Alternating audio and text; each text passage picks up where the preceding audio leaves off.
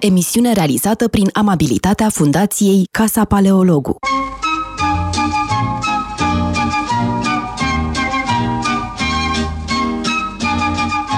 ziua, bine v-am uh, regăsit la emisiunea Metope, ca în fiecare marți la ora 1. Uh, invitatul nostru de astăzi uh, e un vechi prieten, în cazul meu chiar cel mai vechi prieten, și l-am invitat, evident, în calitate de prieten, e cea mai importantă calitate, dar, în primul rând, în calitate de bizantinolog. Uh, pentru că vom vorbi uh, despre un eveniment care uh, ocupă lumea întreagă și anume transformarea sau retransformarea Bazilicii Muzeu de la Hagia Sofia în moschee. Este o decizie pe care a luat-o săptămâna trecută președintele Erdogan Uh, e o decizie care a indignat, uh, chiar a revoltat uh, multă lume pe mapamond. Unii sunt pur și simplu îngrijorați de ce poate semnifica această decizie. Deci vom vorbi despre Hagia Sofia, vom vorbi despre istoria acestei bazilici extraordinare, despre istoria Constantinopolului și uh, Răzvan Ioan și cu mine am fost amândoi de acord că omul cel mai potrivit pentru o asemenea discuție uh, este uh, Petre Goran. De-al minte, trebuie să vă fac o mărturisire. Prima dată când am fost la Hagia Sofia, eram împreună cu Petre Goran. Da? Am vizitat împreună această magnifică bazilică. cred că el o mai văzuse înainte Uh, oricum era mult mai cunoscător uh, decât mine, știa și de arhanghelul fabulos care fusese descoperit uh, cu ceva vreme mai, mai înainte și țin minte, Petre, la întâlnirea cu omologul meu turc, cu ministrul culturii turc, i-ai spus că domnul ministru, adică eu, își dorește foarte mult să vadă Arhanghelul, mozaicul nemaipomenit de la Hagia Sofia, Uh, și ne-am urcat pe schele. Ministrul uh, turc, foarte grand senior, așa, ne-a dat voie să vizităm, uh, să vedem acest arhanghel extraordinar, acest mozaic fabulos și țin minte și acum, acum e la peste 50 de metri deasupra solului, îmi cam tremurau picioarele, am admirat evident arhanghelul, am stat puțin de vorbă cu specialiștii care lucrau acolo însă n-am stat prea mult pe schele, în timp ce tu ai fost foarte curajos, ai stat mult, știu că te-am așteptat cu doamnele de la Ministerul Turc uh, al uh, Culturii, am așteptat uh, până te-ai dat jos de acolo și înțeleg că această decizie a lui Erdogan cel mai probabil înseamnă ca aceste mozaicuri să fie acoperite. Nu? Da, e foarte probabil. Povestea acestor mozaicuri e interesantă, fiindcă sunt uh, tot niște occidentali care i-au ajutat uh, să le acopere fețele arhanghelilor, uh, frații Fosati în secolul XIX, fiindcă până atunci nu reușiseră să pună schele până atât de sus încât să acopere. Deci de-abia în secolul XIX au fost acoperite fețele arhanghelilor, care sunt antropomorfe și din, din acest punct de vedere sunt uh, inacceptabile în uh, islam. În schimb, penele, care sunt zoomorfe, uh, sunt uh, acceptabile. Deci uh, erau niște măști de aur care acopereau fețele celor patru, de fapt sunt uh, serafimi sau heruvim. Da, serafim, serafim, scuze, am spus o prostie, da. serafim. Și, Așa e. Uh, da, uh, sigur că acum, după legea islamică, uh, tot ce este figurativ ar trebui din nou acoperit. Sigur, se pune întrebarea, poate fi și înlăturat cu totul. Bun, înlăturat cu totul, asta ar însemna să fie scos, scos din da. basilică și pus într-un muzeu, într-un ceea ce muzeu, evident da. că e Uh, foarte, ar fi foarte trist. Ar fi... Erdogan a declarat că nu va face acest da. lucru. Uh, Răzvan, uh, spune ce, ce ziceai? Erdogan a declarat că nu va face acest lucru. Va acoperi elementele creștine din Hagia Sofia, cât timp vor fi servicii religioase musulmane. Atât. Păi și cum? Care... După aia vor da la o parte? Cum vor da, face? pot fi da, perdele. Perdele, da.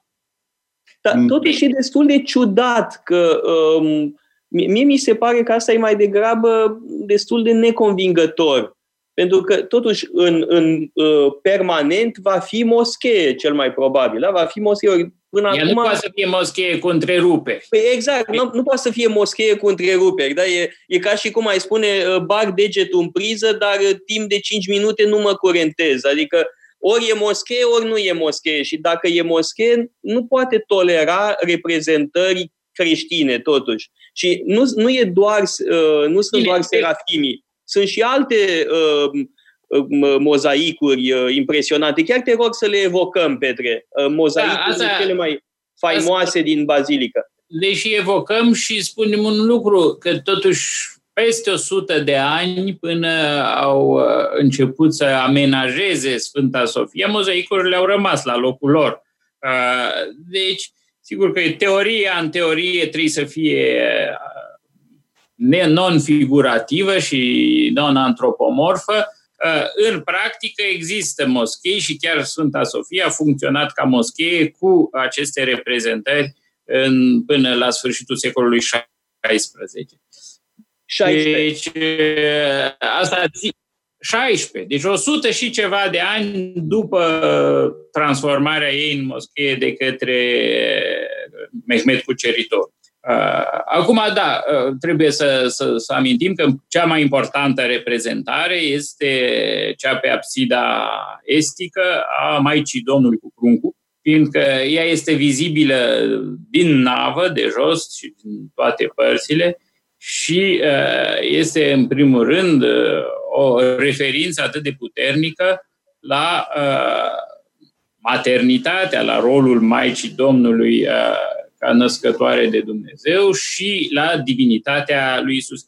Deși poate fi citită la o adică și pur și simplu ca mama profetului Ișa, Miriam, cu profetul Ișa în brațe. Deci se poate juca aici, se poate juca pe semnificații, astfel încât un musulman să nu fie obligat să vadă pe Teotocos cu Fiul lui Dumnezeu în brațe. Alt mozaic foarte important, de data asta într-un fel mai strict teologic, este Hristos Petron, chiar la intrarea din Nartex în uh, navă, deasupra porților care se numeau porțile imperiale.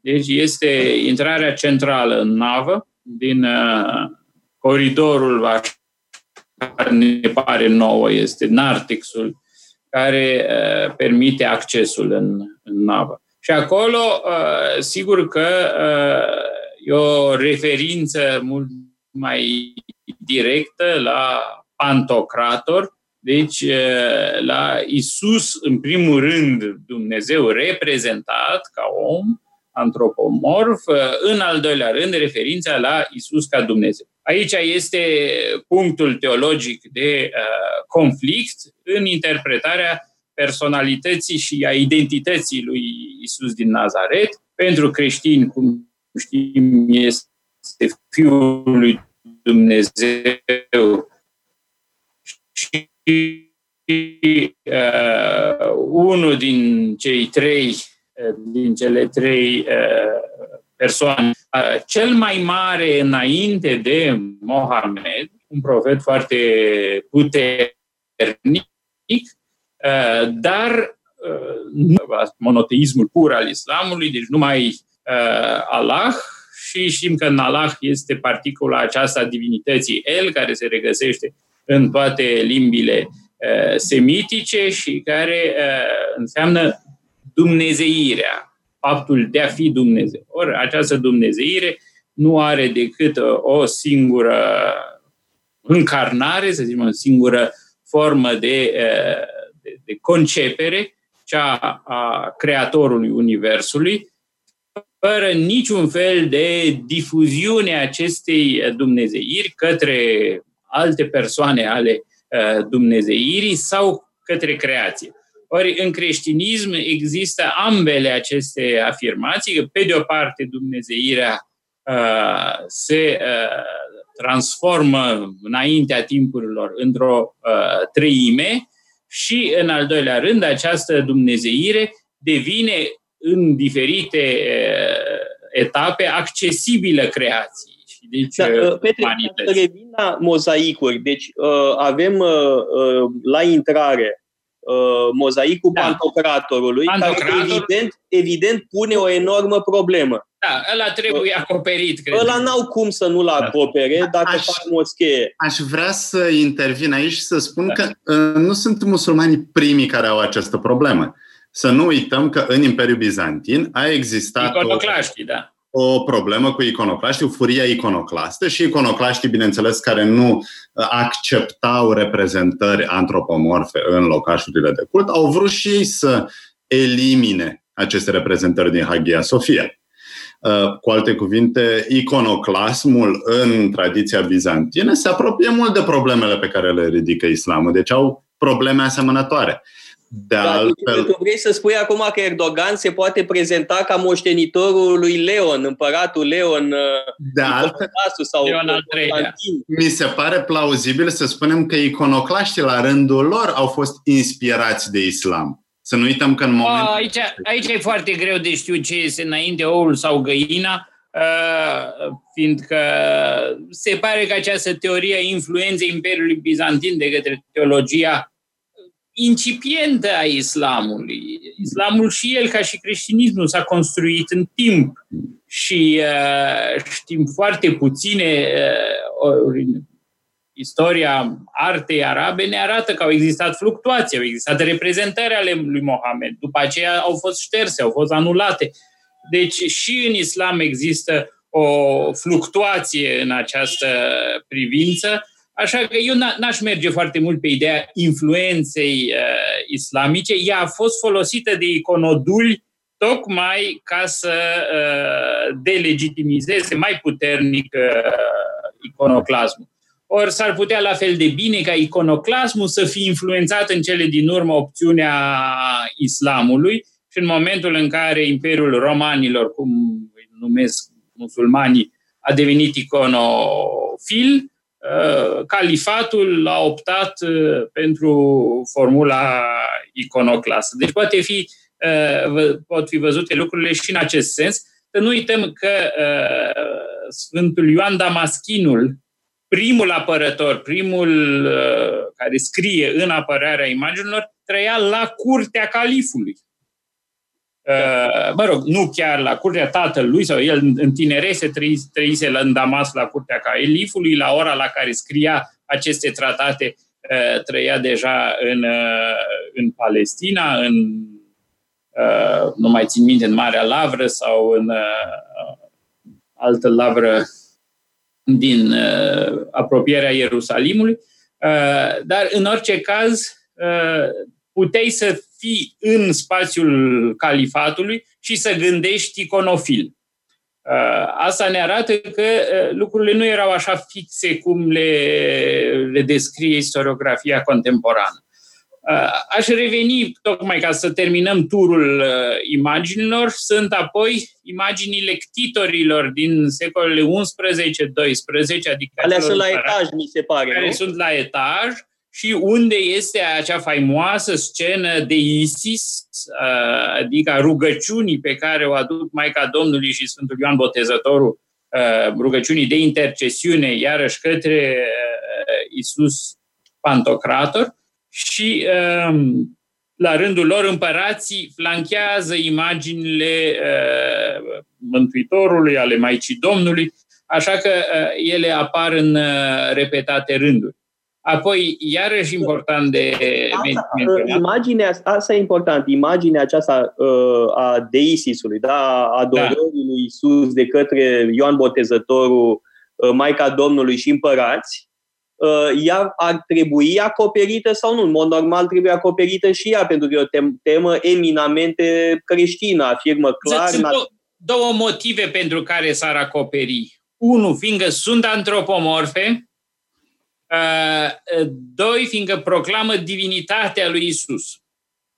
Deci Dar poate că ele nu se văd de jos. E, aici se poate juca în jurul exact. Vreau, vreau să ajung la această idee, așa cum mai sunt multe alte imagini antropomorfe, spre exemplu toți episcopii creștini care sunt la un nivel mai sus, unde este și Ioan Gură de Aur, Vasile cel Mare, până la Ignatie, patriarhul din secolul IX, și uh, mai că acele mozaicuri nu se văd de jos. E adevărat. Deci poți să fii în moschee, să te rogi și să nu ai un raport vizual cu uh, aceste imagini. Ce mai e la, la etajul 1, ca să zic așa? Pe același nivel cu Deisis, cu bă, da, pe, pe galeria opusă mai este portretul împăratului Alexandru, care a supraviețuit. Împăratul Alexandru un împărat puțin cunoscut, a fost frate cu Leon cel al șaselea cel înțelept și co-împărat,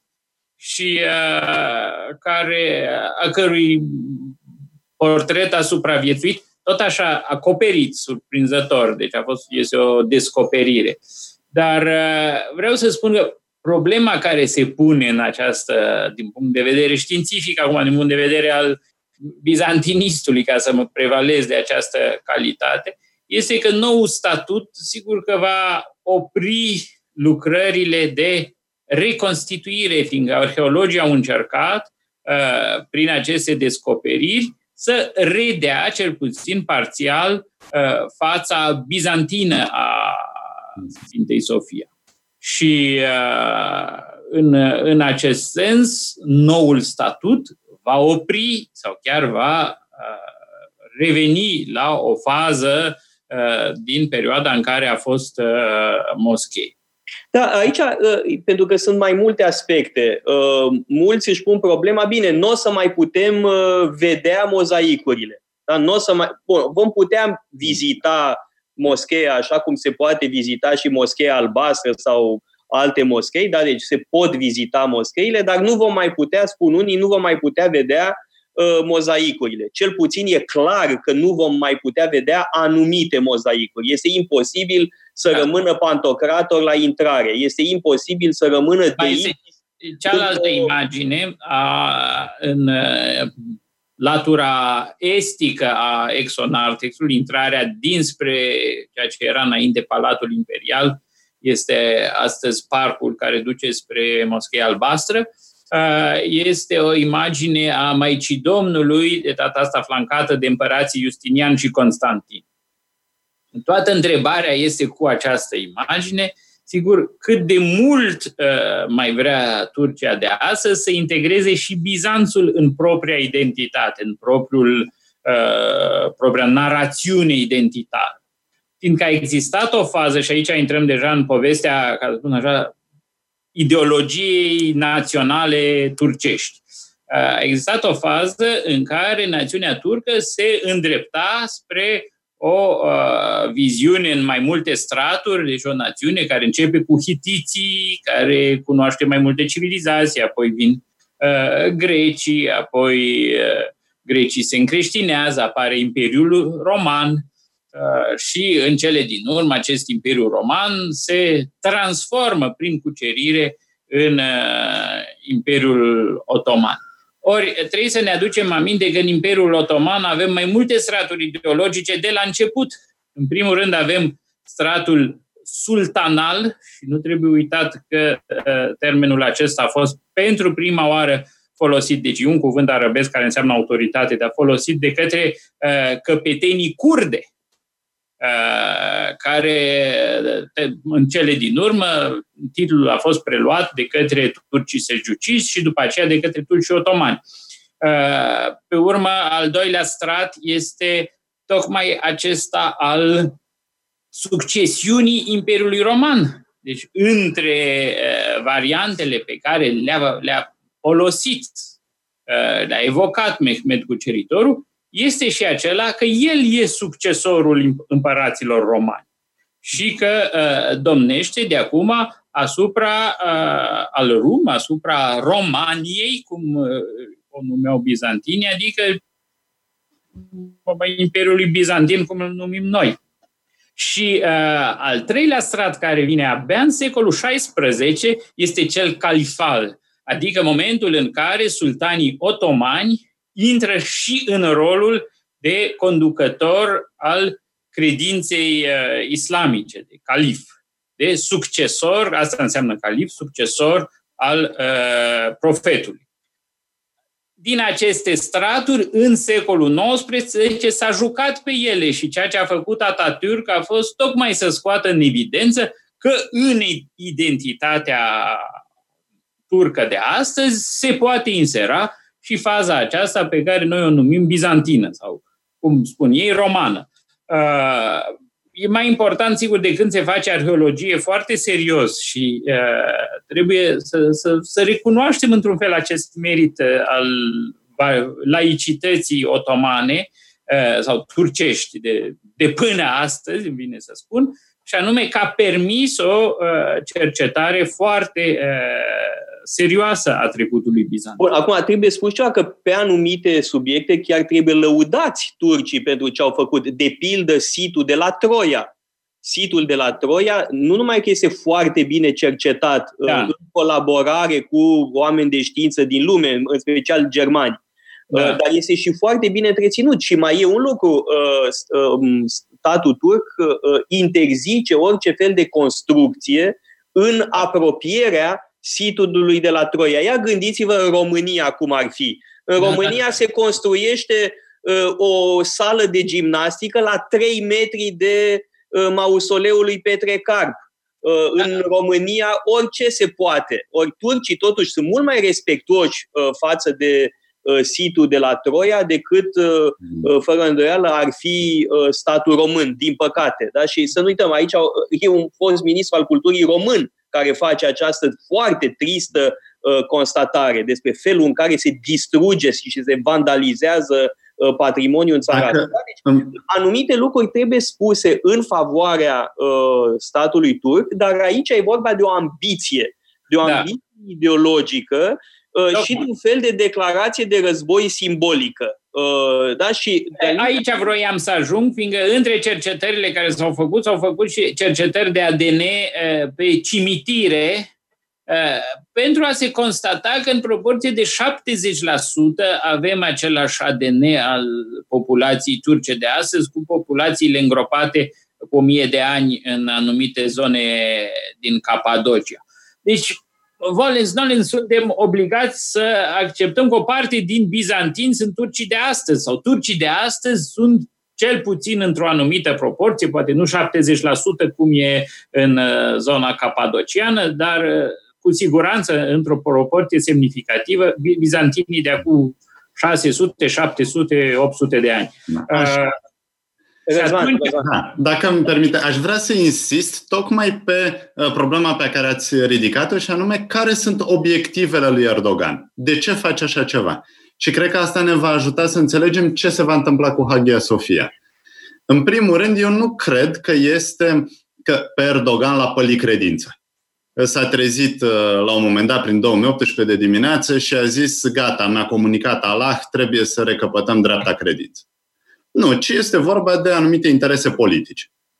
Pe de o parte, în interiorul țării, da, el are un public care este în general religios. Și atunci, bineînțeles, trebuie să le facă pe plac.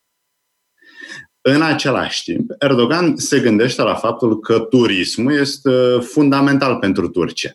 Deci, cred că va încerca să dea satisfacție uh, votanților săi, fără să distrugă această importantă sursă de venit, mai ales în uh, contextul actual al uh, problemelor economice. În plus, mai există și um, dificultăți externe. În lumea musulmană astăzi, care ar putea fi conducătorii lumii musulmane? Păi să ne uităm la Iran, care, bineînțeles, e un regim uh, nefrecventabil deocamdată, Siria, care este relativ slabă, da, Siria e desfințată deja acum. Egiptul. Erdogan da. asta a vrut. Da. Deci Erdogan trebuie da. să uh, câștige această poziție de calif pe care o aveau uh, sultanii otomani. Da, Bine, asta e, e, limpe, e limpede că asta este miza. Și de altfel nici, nici nu mai trebuie să facem multă exegeză, fiindcă e declarată această, această miză, chiar dacă rămâne în faza asta ambiguă în care nu, nu îmbracă haina de calif sau nu se proclamă încă calif, dar aspiră la uh, această calitate. Uh, în, pe, în această logică, tocmai identitatea religioasă începe să fie mai importantă decât identitatea națională. Atatürk a construit o identitate națională, etnică, pornind de la elementul turc și de la populația care rămăsese pe teritoriul uh, Turciei de după primul război mondial.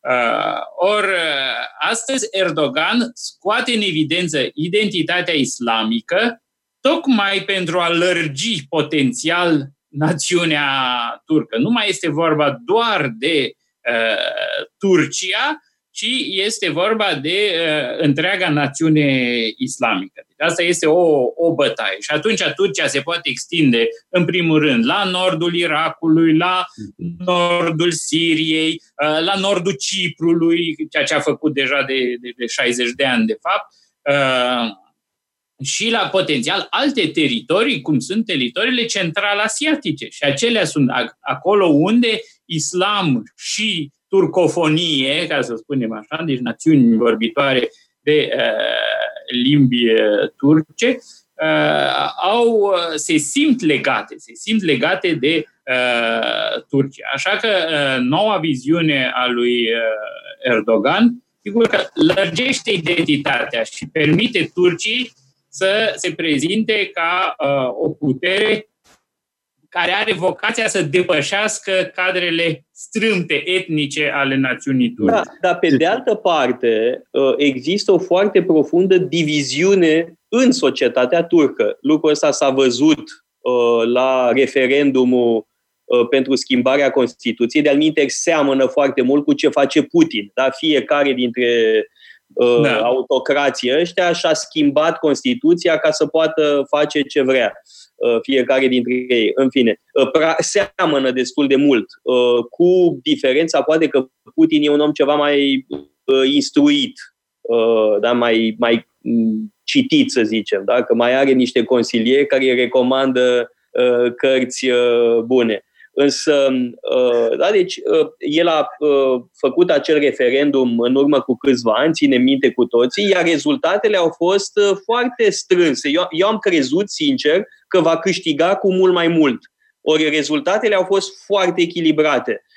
Există o opoziție turcă, sunt oameni care sunt disperați. Istanbulul de a fost câștigat deja de opoziție. Deci aici eu, sigur că miza. Deocamdată Erdogan se legitimează democratic. El spune, am tot câștigat alegeri, am de partea mea poporul și poporul vrea asta și eu fac ce zice poporul. poporul Așa spun toți de, uh, demagogii da. care vor să devină tirani. Asta o știm deja din Platon. E de ajuns să citim uh, Gorgias ca să știm că orice tiran uh, spune că acționează în numele poporului și uh, e un fel de pasaj oblige uh, acela de demagog înainte de a deveni tiran. Nu-i nimic nou sub soare da. din ăsta de vedere. Nu, Însă numai că ce are secolul 21 în plus, are metode de măsurare a voinței poporului prin alegeri, prin referendumuri, prin exit poll și așa uh, mai departe. Deci el să spun... poate să documenteze voința populară da. mult mai clar. Voiam să atrag însă atenția asupra faptului că e o societate foarte divizată foarte profund divizată. E una nu se exclude încă să piardă alegerile în cele din urmă Erdogan. Să vedem ce se va întâmpla atunci. De altfel, mișcarea aceasta este pentru a-și asigura victoria în următoarele alegeri. Deci el încearcă să exploateze, să nu uităm că el are în brațe toți acei uh, imigranți din, uh, din Siria, Uh, pe care poate la un moment dat îi va integra în națiunea turcă, nemai putând să exporte spre Europa. Uh, așa că uh, da, poate câștiga Sunt multe, multe, multe lucruri în calcul pe care, bine, nefiind niciunul dintre noi specialiști în politică turcă, nu putem uh, să le evaluăm uh, da, tocmai pentru că nu suntem Acum. specialiști în da. uh, politică turcă, să uh, profităm să de faptul că avem un specialist să în... ne întoarcem la da, Sofia. Uh, și anume pe tine, Petre, da? Uh, da. Și, uh, bun, uh, hai să uh, povestim uh, istoria uh, bazilicii. Și faptul că nu e prima uh, construcție religioasă pe acel loc. Da, nu, nu, nu este, nu este prima. De altfel, prima Sfânta Sofia face parte dintr-o serie de construcții uh, care sunt foarte probabil de atribuit lui Constantin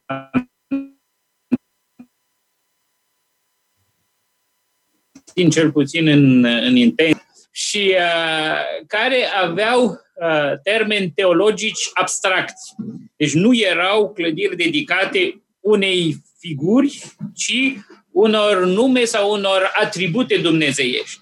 Fiindcă în același timp avem uh, Sfânta Irina, care nu este Sfânta Irina mucenița, ci este Hagia Irini, Sfânta Pace, pacea lui Dumnezeu. Uh, avem în Constantinopol o Hagia Dinamis, puterea lui Dumnezeu. Avem apoi la Antiohia, tot de către Constantin,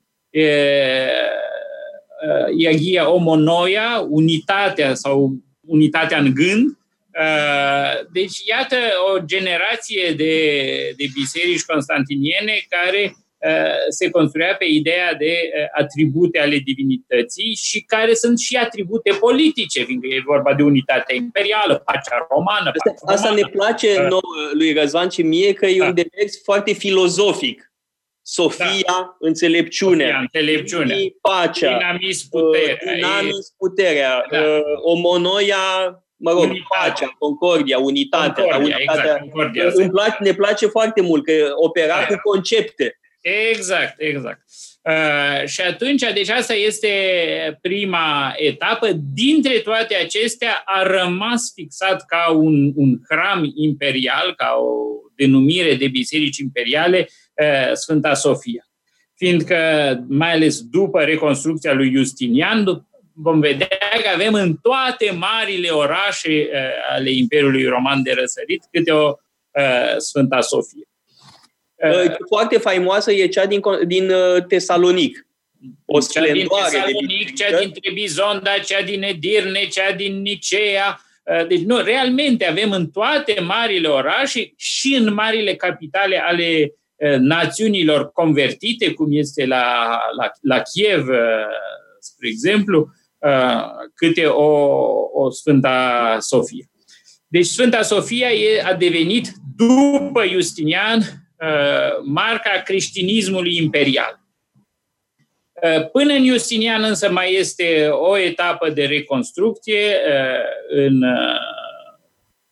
după 404 până în 415, sub împăratul Teodosie al II-lea cel mic, și din această fază s-au descoperit multe elemente la, în timpul restaurărilor demarate după 1935. Ce s-a întâmplat, ce s-a întâmplat da. cu basilica construită de Constantin și ce a, a, a fost a, a ars în timpul uh, revoltelor uh, succesive exilării, condamnării și exilării Sfântului Ioan Gură de Aur. Deci la sfârșitul secolului IV. Nu, începutul secolului V.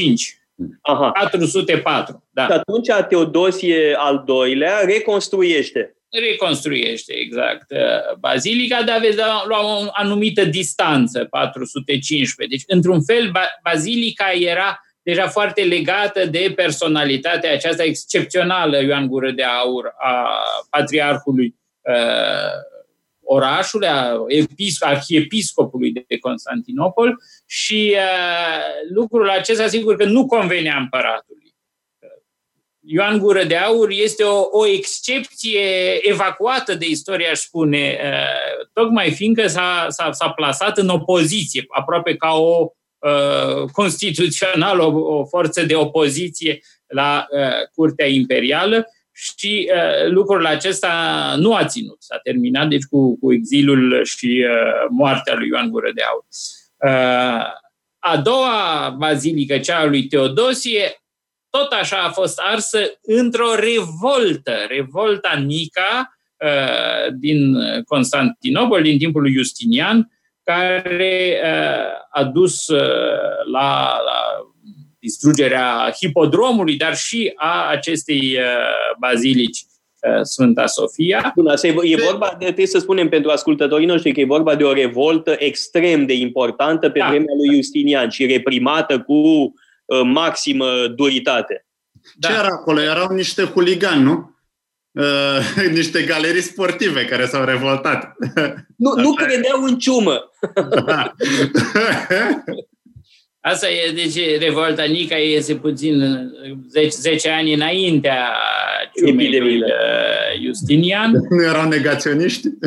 Și, da, mă rog, negaționiști sau, uh, sau nu, uh, în orice caz, nu Justinian a, a știut să le facă față, el era pregătit să plece, să fugă din Constantinopol și este soția lui Teodora care a spus, nu, nu, stai și te lupți aici, și uh, grație unui ofițer tânăr și uh, ofițerul care a devenit ulterior celebru prin cucerirea Italiei, Narses, care cu o trupă de elită a reușit să înfrângă revolta aceasta, care era, sigur că, impresionantă uh, ca număr. Și, uh, e Narses sau Belizarie care reprimă revolta Nica? Eu cred că e Belisarie. S-ar put- nu, Belisarie. Da, da, da, sigur, e Belisarie, da. Narses e, e al doilea general, cel care l-a... l-a Intrigantul. Să zicem intrigant. Să zicem, da. Nu, nu, Belisarie, ai dreptate.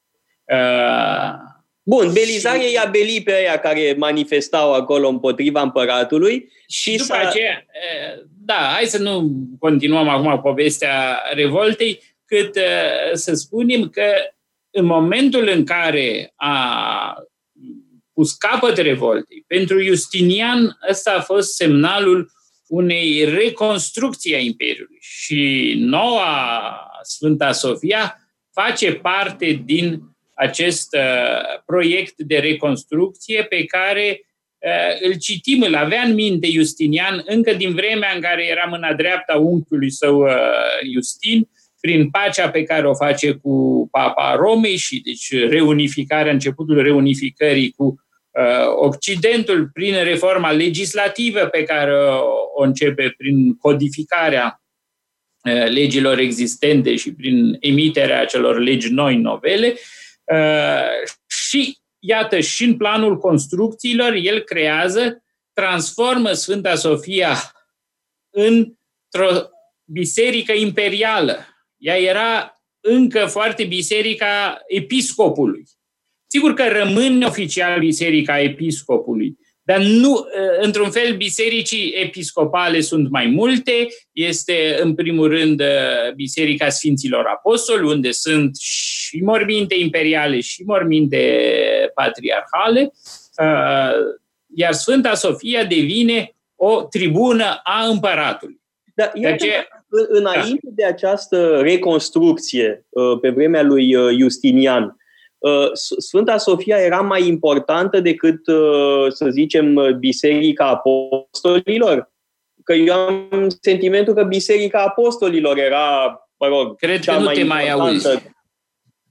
Nu mă mai auziți? Ba, da. Acum. Uh, ziceam că uh, înainte Biserica Apostolilor era foarte importantă, nu? Tot așa o bazilică. Biserica Apostolilor este mai, mai cert o, o bazilică uh, sau în orice caz un complex conceput din vremea lui uh, Constantin cu mausoleul uh, lui uh, Constantin terminată sub fiul lui uh, Constanțiu și ca mausoleu imperial, sigur că uh, era mai importantă decât uh, primele Sfinte Sofii.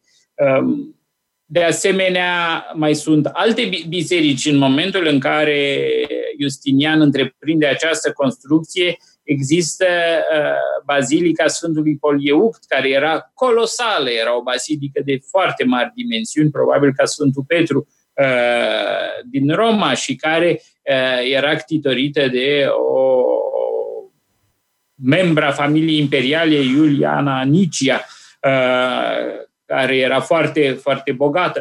Deci există o competiție în Constantinopol, o competiție în jurul bisericilor uh, reprezentative și mai trebuie să înțelegem ceva. Justinian este în bună măsură creatorul cultului imperial într-o formă în care el nu exista până la el.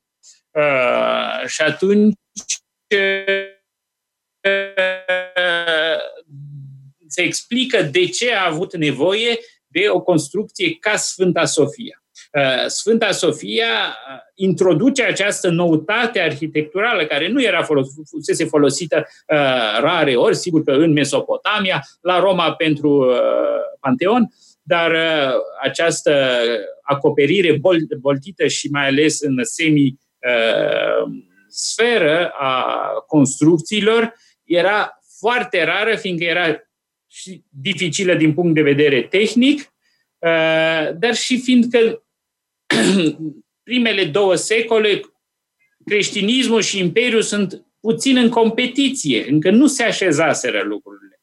Uh, o construcție uh, cu acoperită în hemisferă era clar expresia unei, unui cult imperial, în timp ce bazilicile, bun, și ele clădiri imperiale, deveniseră deja marca uh, creștinismului, clădiri ale episcopilor. Dar ce diferențe...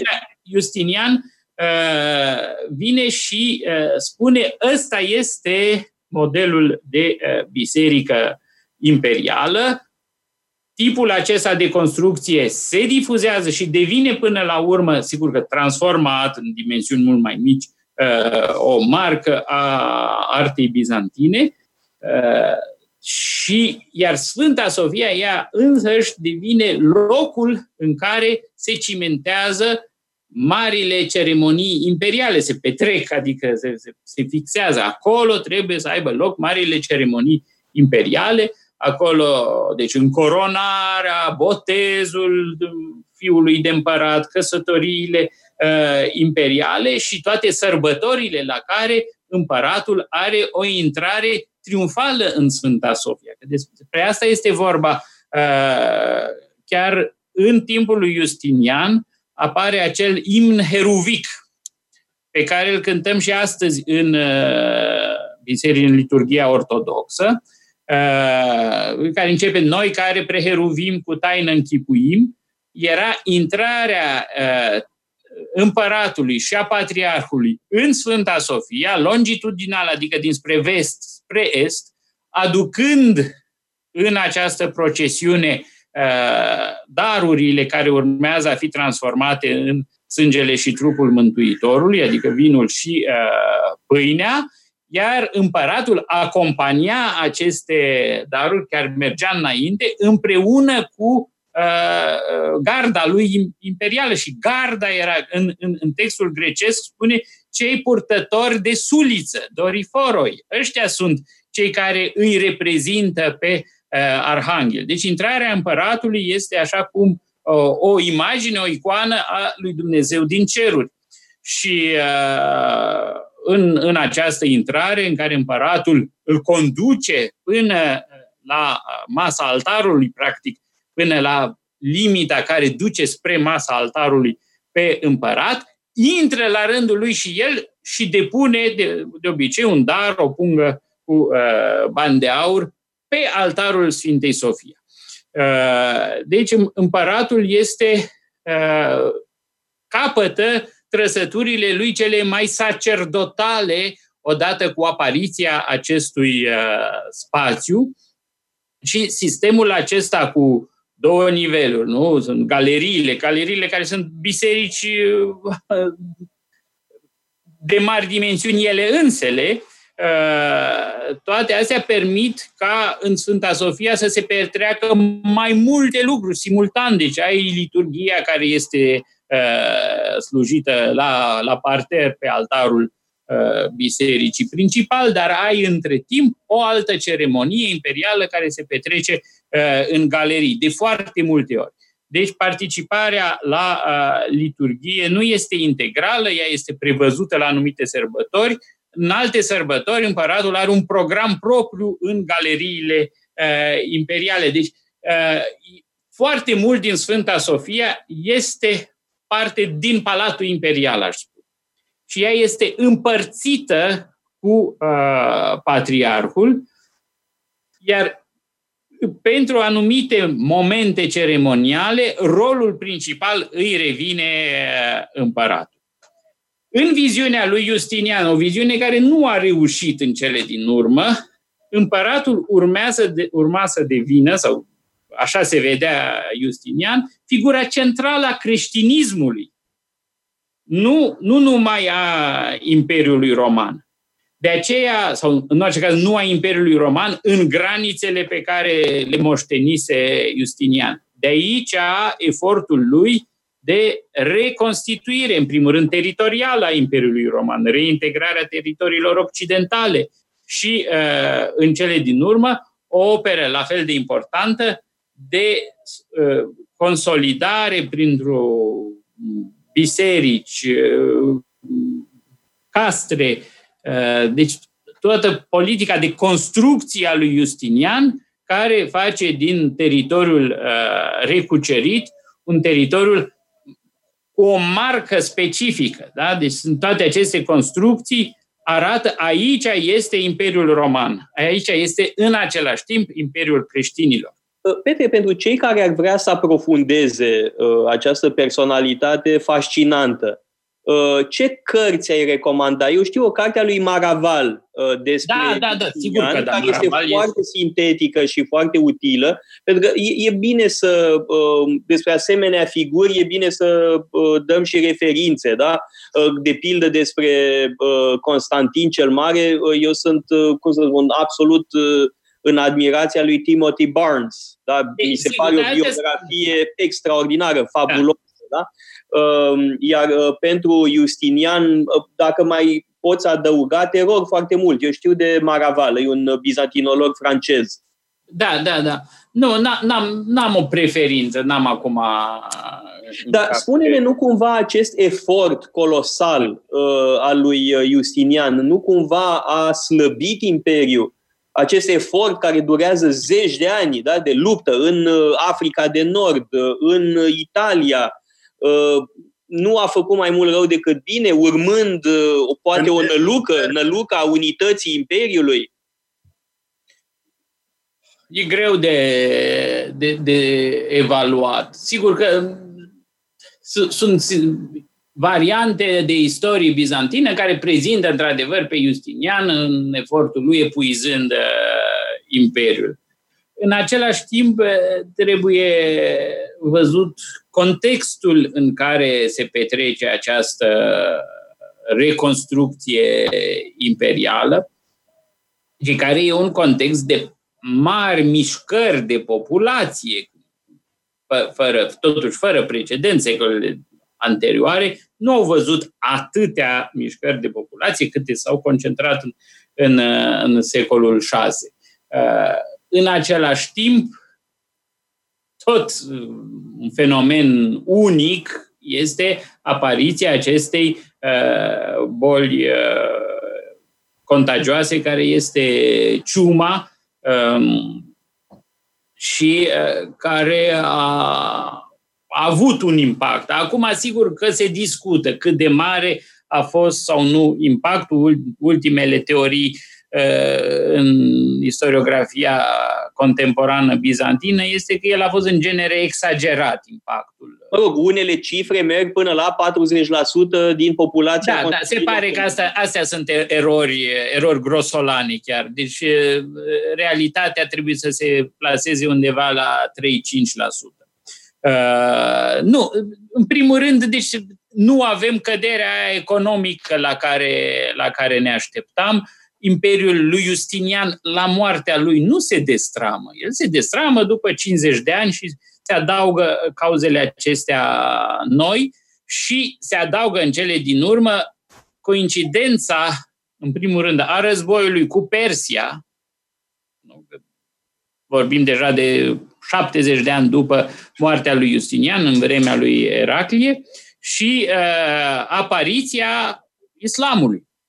Deci e o, o, o, o succesiune de evenimente care, care istoricii, pe exemplu John Halden spune, e un miracol cum de a supraviețuit. E din potrivă o instituție politică, de fapt, atât de performantă încât, în ciuda, gândiți-vă în 626, ai atacul Avaroslav dinspre Balcani, care practic ocupă întreg teritoriul balcanic și uh, se așează cu armatele uh, în fața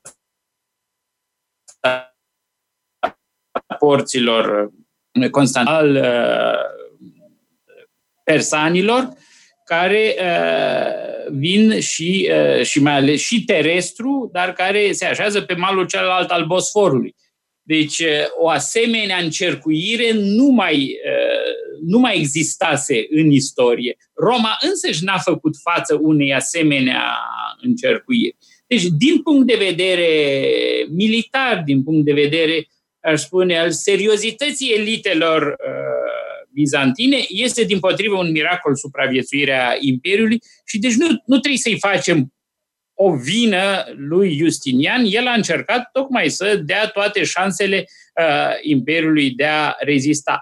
Poate acolo unde a fragilizat Imperiul este unde a vrut să creeze și unitatea religioasă pe același model cu unitatea imperială.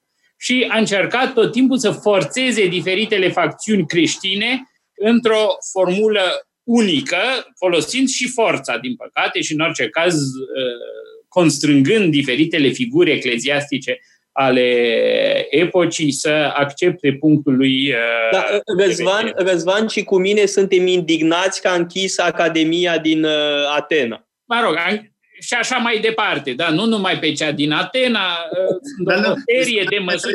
A, a creat, deci până, legislații și pentru monahi. Cei care vreau să trăiască singuri în deșert trebuiau să trăiască tot după legile lui Justinian. Deci aici este uh, culmea acestei dorințe de unitate politice, religioase, spirituale, care uh, ajunge în cele din urmă să, sigur că să creeze o tensiune și poate aici îi putem găsi o vină în uh, faptul că această tensiune s-a răzbunat în cucerirea musulmană, noi trebuie să, să fim conștienți că, dincolo de uh, bătălia de la Iarmuc și de înfrângerea unei armate bizantine, restul teritoriului s-a predat fără rezistență islamului. Vorbim de teritorii care erau în majoritate monofizite. Dar cred că aici am intrat deja prea mult în, în, în detalii. Nu, nu, nu, nu, nu uh, sunt chestiuni interesante legate de diferențele Uh, în interiorul creștinismului, creștinismul ortodox, creștinismul monofizit și, într-adevăr, sunt teritorii monofizite da. Uh, pe care Justinian a încercat să le integreze uh, religios și uite că nu a ținut, da? nu a prins, cum să spun, da. maioneza, da? Chiar se... Da, poate chiar ar, ar trebui să insistăm să evocăm exact ce înseamnă Uh, această doctrină monofizită. Care era problema lui Justinian cu uh, această doctrină monofizită, care nu este acum uh, varianta teologică acceptată. Și anume, monofiziții vorbeau despre Isus ca și cum ar avea o singură natură. Nu două naturi, una divină și una umană, ci o singură natură. O doctrină care, bineînțeles, ajunge să fie considerată eretică. Sau oricum să fie considerată în afara Uh, uh, teritoriile... Nu, nu, corect ai spus eretică. Uh, sunt în special în Orient, nu? Monofizismul este în special în Orient dezvoltat.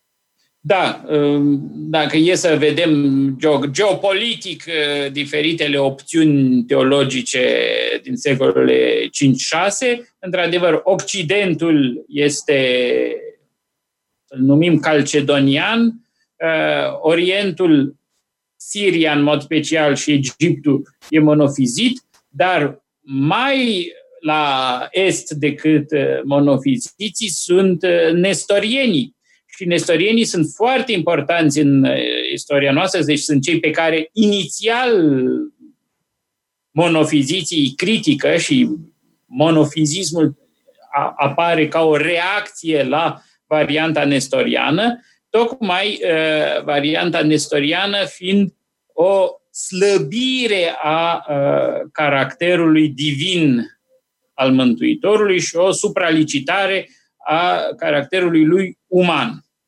Da, am și... insistat puțin pe întrebarea asta, pe chestiunea da. asta, pentru că e un lucru pe care adesea lumea îl pierde din vedere, și anume că există o diversitate destul de mare a creștinismului în primele secole și după convertirea lui Constantin, dar e o diversitate destul de mare, care în plus se grefează pe o diversitate culturală și geografică. Și lingvistică. Și lingvistică. Există o geografie a diferitelor confesiuni.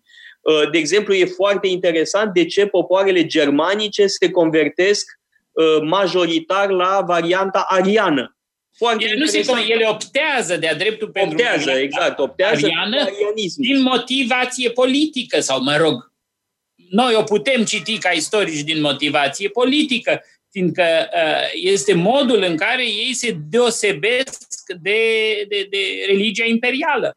Uh, la fel se întâmplă și cu uh, nestorienii care creează creștinismul, un creștinism care a fost înfloritor centrul Asiei până uh, târziu uh, în al doilea mileniu uh, creștin și de ce, de ce menționez nestorianismul care deci, nu se termină cu exilarea lui Nestorie și conciliul de la Efes, 431, fiindcă acest nestorianism este creștinismul care influențează islamul. Deci islamul preia din teologia creștină varianta lui nestoriană. Și uh, dintre sursele cele mai vechi, privitoare la nașterea islamului, este așa zisă legenda lui Bahia, uh, care uh, povestește despre învățătorul lui Mohamed, care este uh, un călugăr nestorian. Uh, deci, uh, islamul face parte din această dezbatere, în această diversitate creștină și uh, în cele din urmă Mohamed îi dă o identitate de, de religie nouă, dar noi succesul islamului l-a transformat în religie nouă. Uh, dacă monofizismul sau nestorianismul ar fi creat un imperiu la fel de durabil ca uh, cel al islamului, probabil că acelea ar fi fost religiile competitoare ale creștinismului.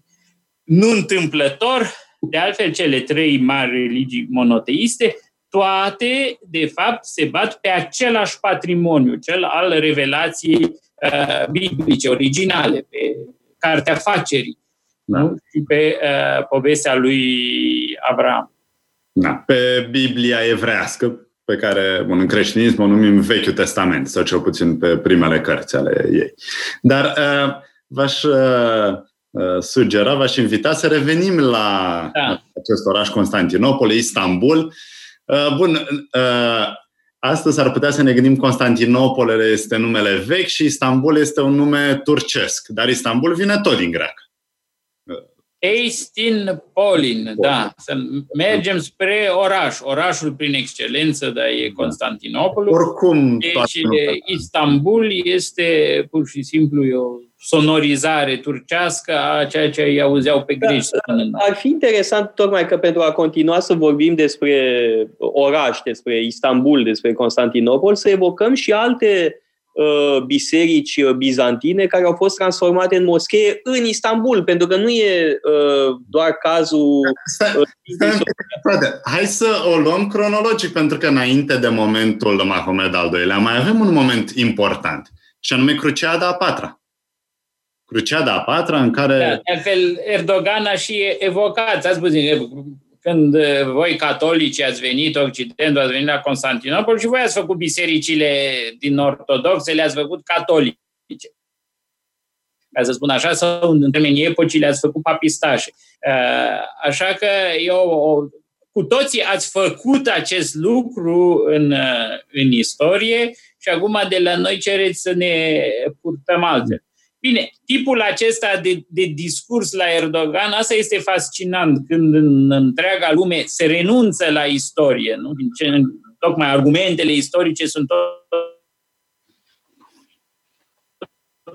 mai puțin valabile și tot mai puțin le invoce.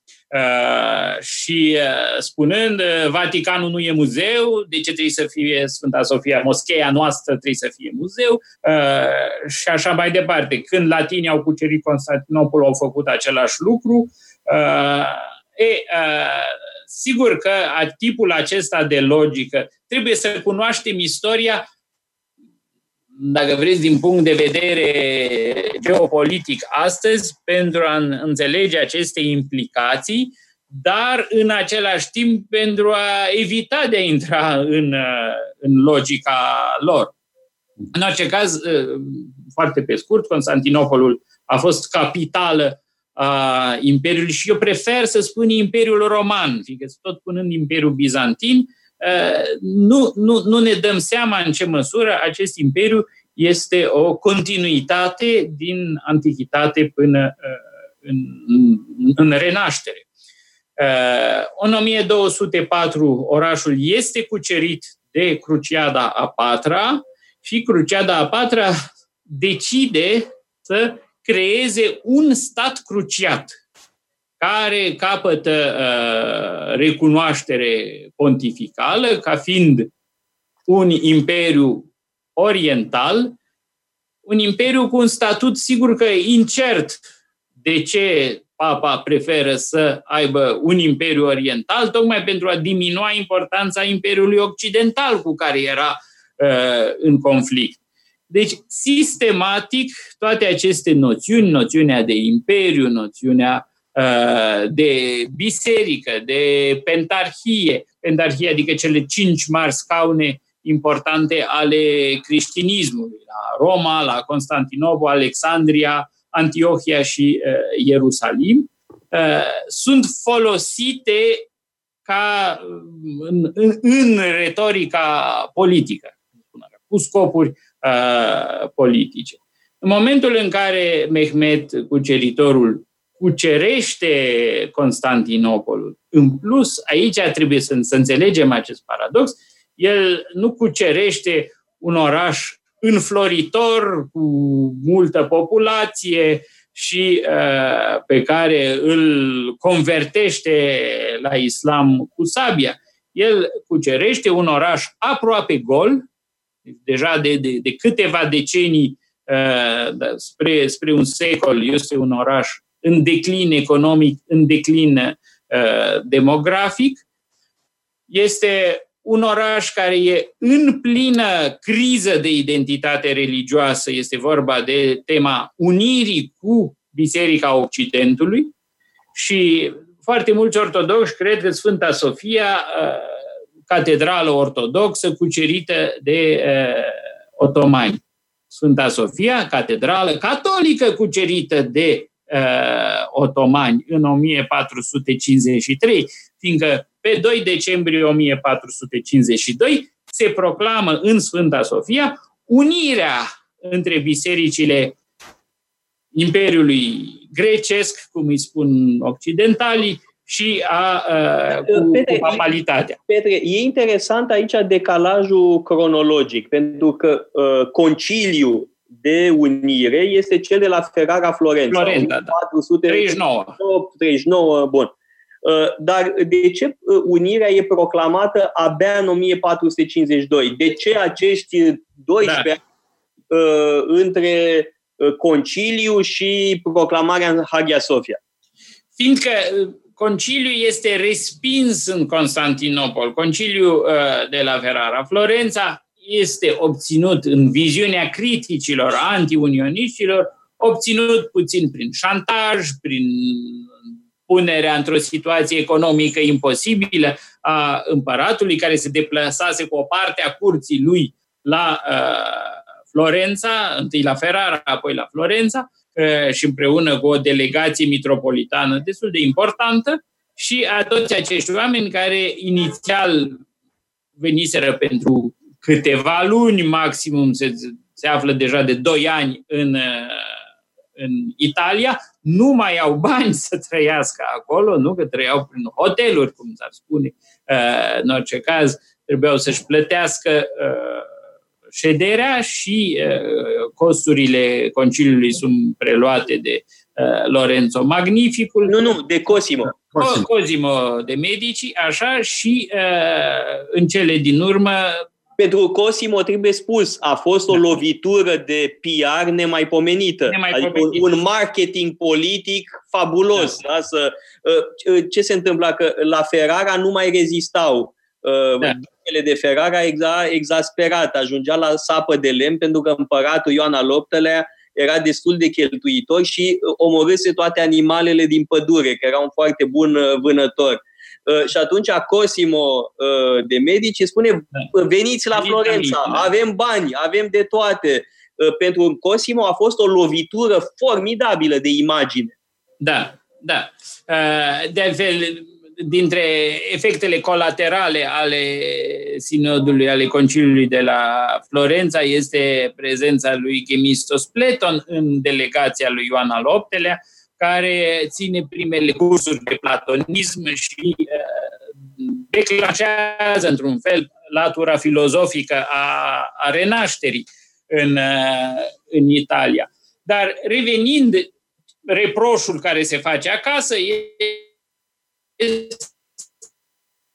este că semnătura a fost Eugenicos uh, refuză să, să semneze Uh, și din asta se formează opoziție și atunci împăratul Ioan al VIII-lea, uh, mai ales văzând că după un an de zile nu apare nicio armată occidentală care uh, să ajute Imperiul să, să-și reconstituie teritoriul din jurul Constantinopolului, nu? Practic, Constantinopolul este într-o permanentă amenințare a asediului. E de fapt asediat, nu mai are teritorii Uh, în jurul lui și uh, această armată, sigur, în 1444 uh, se termină cu dezastru de la, de la Varna. Deci, lipsa, ca să spun așa, contrapartidei militare, cam asta s-a schimbat la Florența. Dăm credința pe ajutorul militar, ajutorul militar se termină cu uh, eșecul de la Varna, și atunci Ioan al VIII-lea se vede și mai puțin motivat să proclame unirea la Constantinopol, așa cum promisese în 1439 uh, când pleacă. În schimb, succesorul lui Constantin al XI-lea, fratele lui, în 1452, se vede constrâns tocmai de faptul că începe asediul. Deci, da, uh, nu, nu lupta pe ziduri, dar încercuirea totală a Constantinopolului. E important de spus aici ceva, da. uh, pentru că întotdeauna când cineva moare pentru o cauză, el este eroizat, uh, da. canonizat. Uh, am văzut în Grecia icoane cu Constantin al XI-lea. Da. Există icoane cu Constantin al XI-lea, chiar dacă el nu este oficial canonizat de către Biserica Ortodoxă, dar există un cult al lui Constantin al XI-lea în da. popor. Uh, și, este, uh, și vezi statui de ale lui peste tot. Da? La Atena sunt câteva. Uh, numai în Atena sunt câteva și mai sunt și în alte părți. Deci e interesant că tocmai împăratul care da, proclamă unirea cu Biserica Catolică în 1452, e, figurează pe icoane, ca să zic așa. Da, da, din punctul ăsta de vedere, până la urmă e o, e o, e o rescriere a istoriei, o mitologizare totală a evenimentului. Dacă vedeți la, la, la Voroneț sau la Moldovița, în scena asediului Constantinopolului, care este inspirată din acest asediu, unde este un împărat, o împărăteasă, trei Uh, fete. Uh, de altfel, în ambele ipoteze care reprezenta sediul din 626 sau din 1453, Constantinopolul, la momentul acestor asedii, n-avea împărat, cu împărăteasă și cu copii și cu patriarh. Mai trebuie spus altceva. Uh, Grigorios Mamas părăsise Constantinopol, plecase în Italia direct din 1451 Uh, deci, cel care este curajos e, cum îl cheamă, mitropolitul de Kiev. Hmm. Izidor. Izidor, da, care vine trimis de papă și care scapă în ultimul moment. Deci el reușește să se îmbarce în dimineața în care turcii pătrund în uh, Constantinopol și să plece cu ultima galeră din uh, Cornul de Aur. Deci uh, aici suntem într-o situație disperată, un Constantinopol deci care acceptă unirea, care este apărat în majoritate de mercenari occidentali, mercenari genovezi și um, prin urmare în momentul în care Mehmed, cuceritorul, intră în Constantinopol, el uh, găsește în mare parte uh, ziduri goale, un oraș gol. Bun, o parte din populație este luată prizonier și uh, se răscumpără de-a lungul anilor din nou. Unii dintre ei sunt uh, chiar uh, răscumpărați de la Mehmed, devin sclavii lui Mehmed cuceritorul și uh, în anii care urmează, Mehmed cuceritorul repopulează Constantinopolul chiar cu populație creștină. Și uh, această islamizare a Constantinopolului se petrece foarte lent.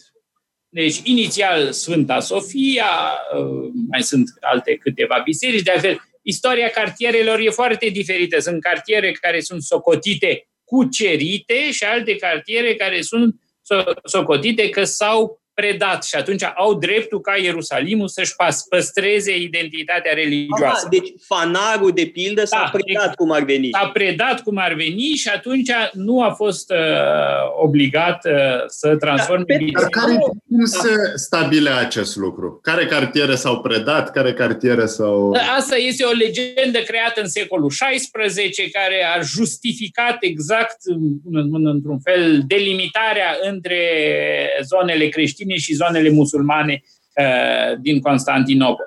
Dar, uh, ca să spun așa, restrângerea sferei creștine a continuat, fiindcă întâi Patriarhia pleacă de la uh, Sfânta Sofia la Sfinții Apostoli, pe urmă și Sfinții Apostoli sunt transformați în, în moschee, ulterior se ruinează și este reconstruită moscheea cuceritorului pe locul ei. Um, care, un moment, care moschee este pe locul Sfinților Apostoli? Cred că Al-Fatih. Al-Fatih, da. da. Și este pe locul unde era acest mausoleu al lui Constantin, da? Bazilica Mare a Sfinților Apostoli, cu tot cu mausoleul lui Constantin. Da, deci nu se știe. Acolo nu știu dacă s-au făcut săpături arheologice să se identifice clar ceva s-au făcut, dar nefiind un teritoriu un științific, neutru, cum e Sfânta Sofia, s-a făcut, s-a lucrat mult mai puțin. Da, la... Am o amintire, uh, da. Petre, când am uh, fost uh, la Istanbul în 2009, țin minte că tu le-ai spus doamnelor de la Ministerul Culturii că domnul ministru vrea neapărat, adică eu, vrea da. neapărat să vadă nu știu ce biserică construită de Andronic al doilea. Da care biserică era uh, aceea, că era o biserică foarte veche, era din secolul XIV, de la începutul secolului XIV, uh, transformată și ea în moschee, da? mai mititică. Nu, nu Gülcemi? Gülcemi? Posibil. Da. da. Uh, nu mai țin minte acum, uite, trebuie să reîmprospătez eu memoria cu notițele și din vremea aceea. Mai și sunt alte biserici. Uh, ca e multe, multe, din păcate. Nu... Aici chiar trebuie... Da, nu, cu... nu, nu e o știință care să, să fie liberă în mintea mea atât de, de la, la îndemână. Dar uh, în Constantinopol sunt un număr semnificativ, nu știu, de ordinul zecilor de biserici bizantine uh, care sunt astăzi moschei și care uh, sunt uh, cum, în, în, în mare proporție din materialitatea lor acolo ca, ca, ca moschei. Deci uh, am, am probleme cu pisica care îmi dă târcoale. Lasă, că nu Da.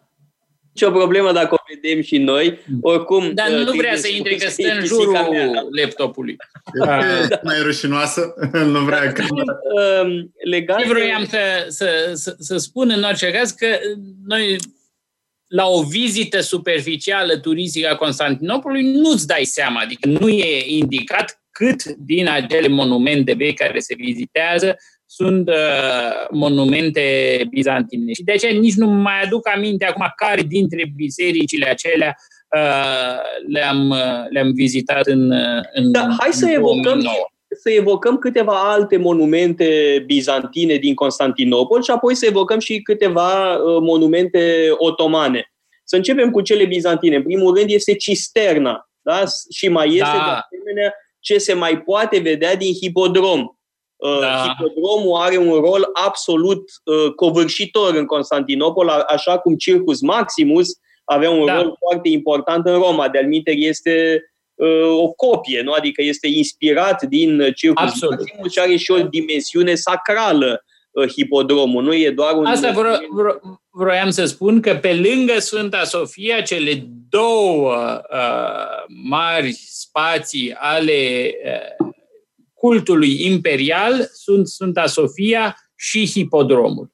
Uh, împăratul apărea în hipodrom la marile curse din timpul anului. Uh, avem chiar împărați care fie erau reprezentați, deci aveau o quadriga a lor care alerga în numele lor, și chiar un împărat care a fost el însuși conducător de uh, quadrigă, uh, este vorba de uh, Vasile Macedonean. Și uh, deci hipodromul este spațiul în care se exprimă, dacă vreți, această ideologie seculară a Împăratul, împăratul uh, Vasile Macedoneanu era conducător de quadrigă după ce a devenit împărat sau înainte? Înainte, înainte. înainte. Deci a fost uh, traseu profesional. Traseu profesional, da. Uh, șofer de Formula 1, după care ajungi președinte. Uh, da, că cred că se, se mai găsesc în istorie exemple uh, de, de, de figuri sportive sau în orice caz care pretind că au fost sportivi de performanță într-o anumită uh, etapă.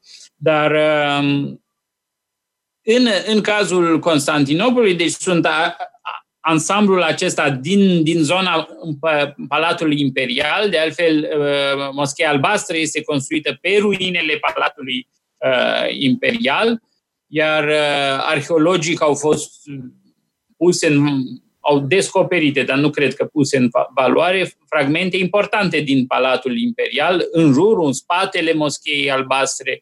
Dar, întrebare, de ce Mehmet al II-lea nu a folosit uh, Palatul Imperial pentru el? A, nu, Palatul Imperial era în ruină, era abandonat uh, din vremea latinilor. Uh, deci Palatul Mihail al VIII-lea, paleologul, când a revenit, în, a recucerit Constantinopolul, nu s-a mai instalat în uh, Palatul Imperial, ci a transformat Palatul din Vlaherne, care era da. un palat de vânătoare, o reședință de vară, a transformat-o în reședința imperială principală. Unde era Palatul Vlaherne? Păi în, în, în colțul uh, nord-vestic al uh, Constantinopolului, acolo unde, să zicem, în spatele fanarului, dincolo de fanar. Acolo ce s-a... Pe cornul de aur. Păi, palatul acesta exista și el a devenit reședința împăraților în Constantinopol, în vremea dinastiei paleologilor. Ce s-a întâmplat cu acest uh, palat ulterior? Nu știu care este exact destinul lui, dar astăzi a fost reconstruit în era încă se, se ținea în proporție de 80% păstrase răzidurile și în lucrările acestea de, de întreținere și au hotărât la un moment dat să le reconstruiască. Și el, el este astăzi n-am reușit niciodată, nici ultima oară când am fost să intru în el, ce se întâmplă înăuntru, dar în orice caz este reconstruit, acoperit uh, cu acoperiș și uh, cred că e inten- intenția Ministerului Culturii de, din, din, din Turcia să-l transforme în muzeu, dacă nu cumva e deja transformat.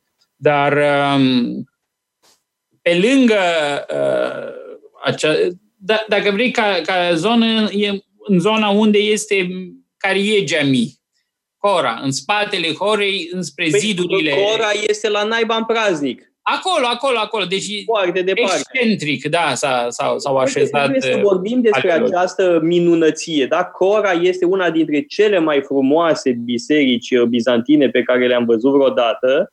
Din păcate este foarte departe și e greu de ajuns. Este foarte greu de ajuns. Uh, da. E un cartier destul de, mă rog, dubios, aș spune. Uh, spune-ne câteva cuvinte despre această minunăție de biserică din secolul XIV, dacă nu mă înșel. E o biserică restaurată, o biserică din secolul X,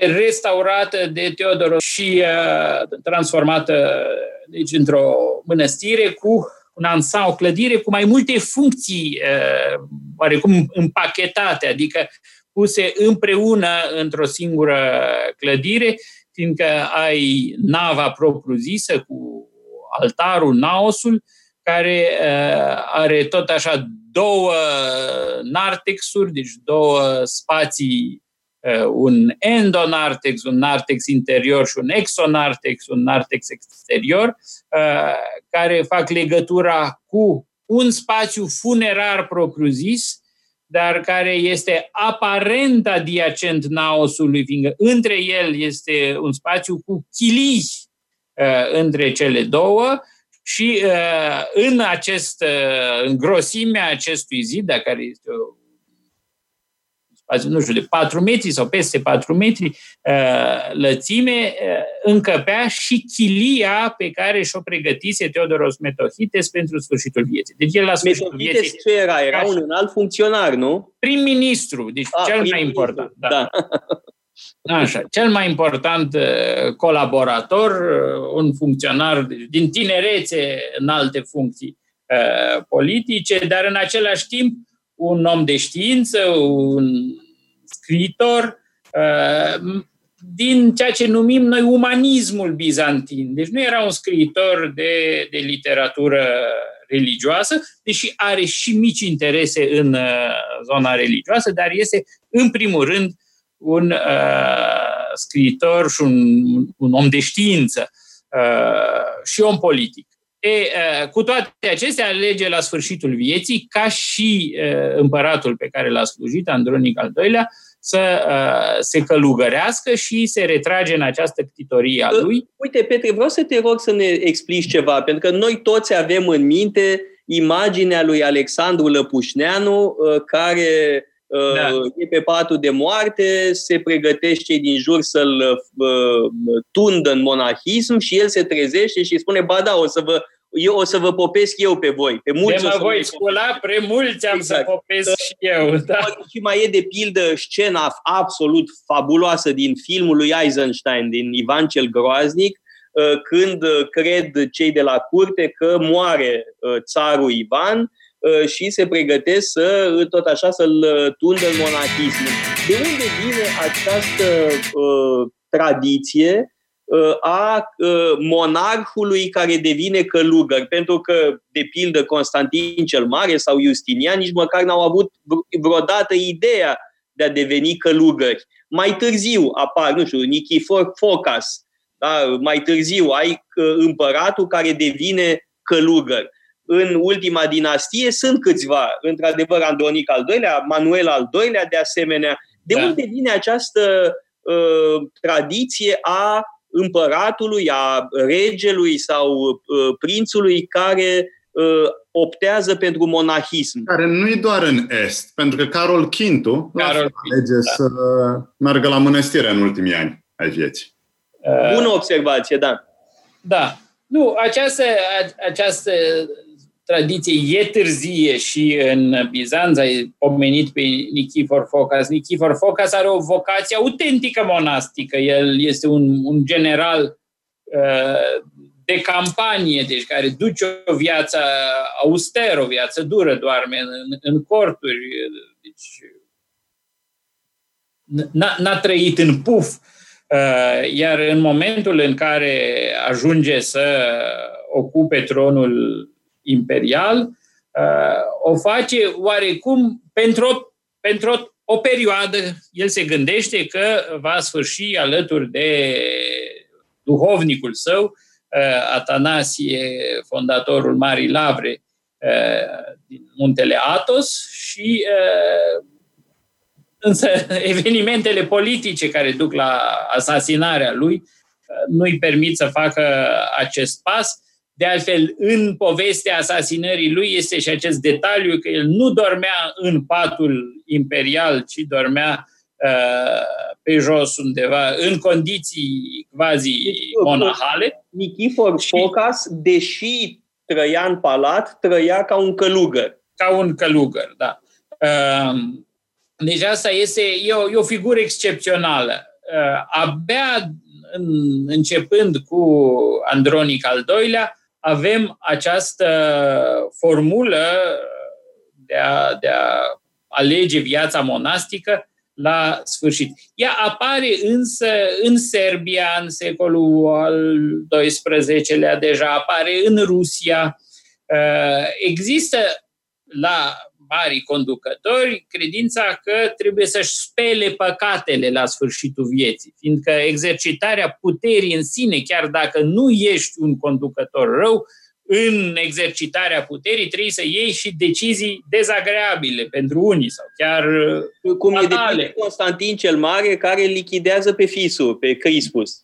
Da, Constantin cel Mare revin și acolo, că acolo, la Constantin cel Mare era altă epocă, la el, exact. ce fac paranteza asta, la el botezul e cel care a spălat uh, păcatele. Și aici sunt cele două tradiții, deci oamenii de știință tind să-l creadă pe Eusebiu de Cezarea, care spune că s-a botezat pe patul de moarte. Și acest botez pe patul de moarte este în călugărie devine această modalitate de a își uh, șterge păcatele pe care le-a făcut uh, în exercițiul puterii. Uh, care e păcatul principal al celui care exercită puterea? Este cel că trebuie să hotască și pedeapsa. Da? Este judecător împăratul, este judecățile și condamnările se exprimă, se exprimă în numele lui. De altfel, interesant de observat că succesorul Uh, responsabilului pentru moartea ca pedeapsă. Deci pedeapsa uh, care preia vinovăția uh, pedepselor capitale. În vremea Bizanțului, deci era împăratul care purta această vinovăție. De ce e considerat o vinovăție personală? Fiindcă în Evanghelie spune nu judecați ca să nu fiți judecați. Ori împăratul, în numele lui exprimându-se orice judecată, este cel care judecă prin excelență. Și de aici această nevoie de a își șterge păcatele prin actul intrării în călugărie la sfârșitul vieții. Dar sigur că, pe de altă parte, această intrare în călugărie atestă și calitățile spirituale ale împăratului.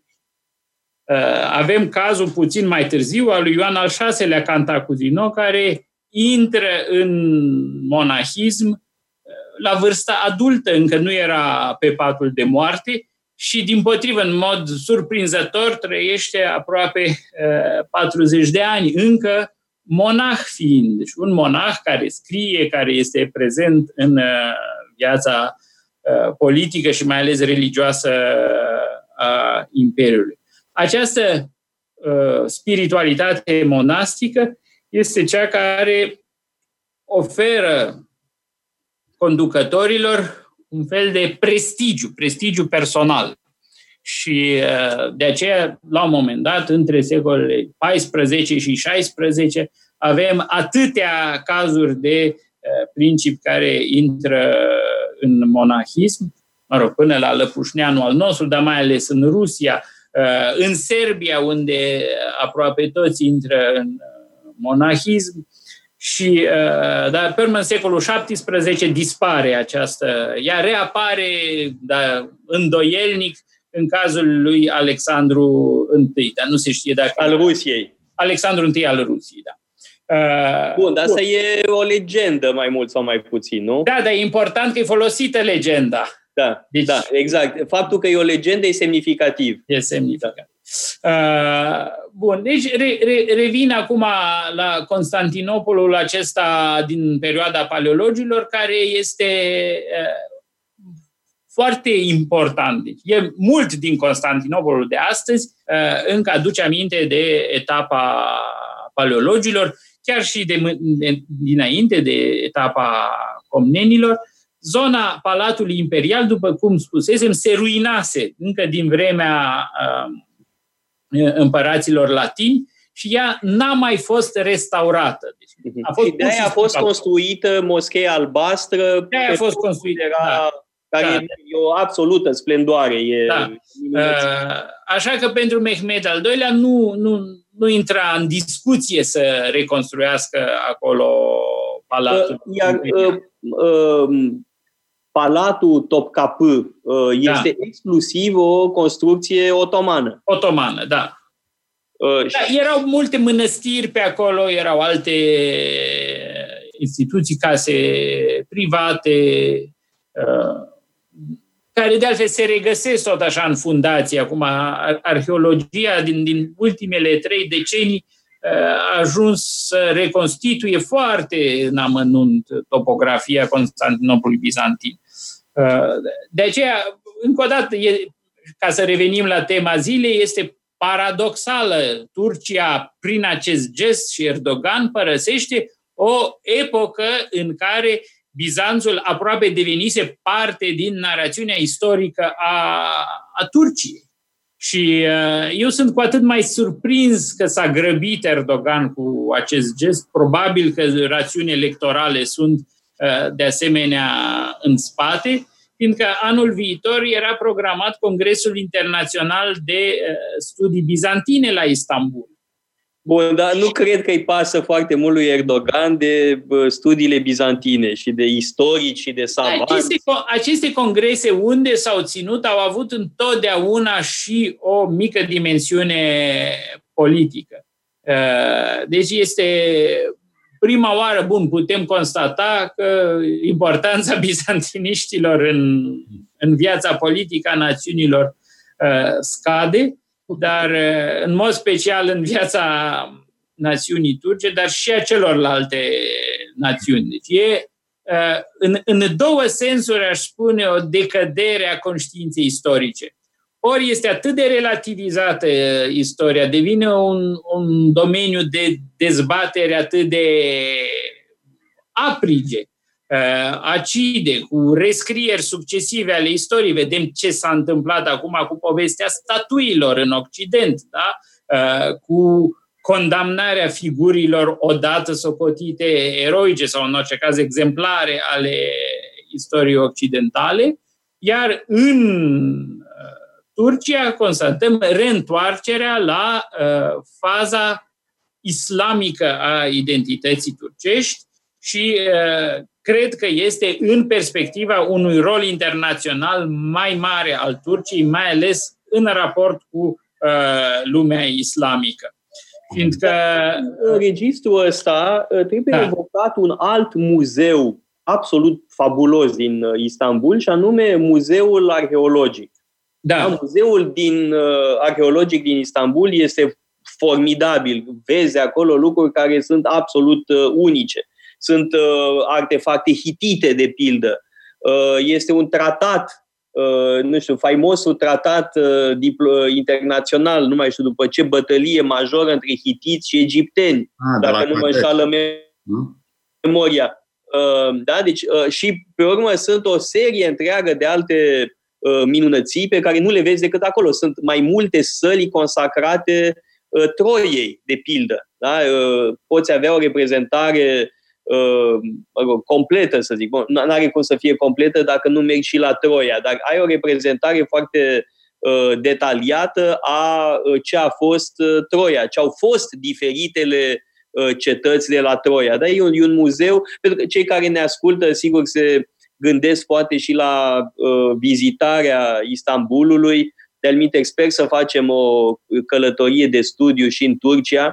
Uh, sper să se mai potolească apele. Uh, și nu mă refer numai la Istanbul. Sunt alte locuri uh, fa- fantastice. Efes da? este uh, un, un, uh, un situ arheologic de la Efes este fabulos, uh, sau, cum spuneam, Troia mai devreme, sau Asos, Uh, și atâtea alte uh, locuri uh, pamucale, de pildă. Da? Tot așa sunt niște situri arheologice nemaipomenite de care, în general, trebuie spus, Turcia are grijă da? și le păstrează în, în condiții bune prin cooperări internaționale de calitate. Tocmai de aia este păcat că se întrerupe, dacă înțeleg eu bine, un întreg proces de cercetare Uh, la Hagia Sofia.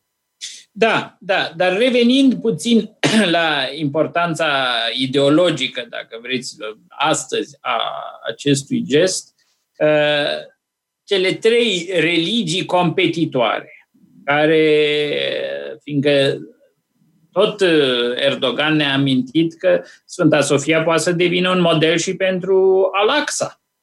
Uh, iată cum se poate întoarce și o moschee ierusalimitană la uh, cult. Or, uh, aici, da, poți, cele am trei... Fost, am fost foarte mirat de această remarcă a lui Erdogan și uh, comentează puțin că e șocant, adică Hodorong Tronc, acum uh, nu e de ajuns Istanbulul, se gândește și la Ierusalim. Da, Tocmai ce, ce s-a întâmplat cu, din punct de vedere simbolic cu Constantinopolul și după aceea Istanbul? Constantinopolul a fost într-o anumită fază gândit simbolic ca o replică a Ierusalimului. Deci ai Ierusalimul istoric, dar ai ca centru al uh, lumii și ai apoi Ierusalimul politic care este Constantinopolul. Și din acest uh, punct de vedere, ce se întâmplă la Sfânta Sofia este semnificativ pentru istoria omenirii. Deci o bună parte a tradiției, a textelor eschatologice se leagă de uh, destinul, într-un fel sau altul, destinul Constantinopolului și al uh, Sfintei Sofia.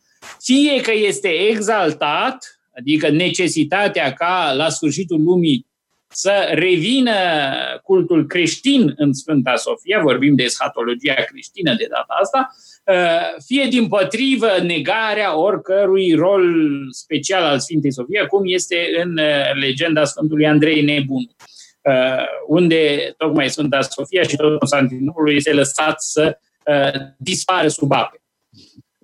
Or, același lucru, același transfer de semnificație, mai ales că califul otoman își avea reședința la Istanbul, s-a petrecut deci și uh, în, uh, în, în, în cadrul islamului.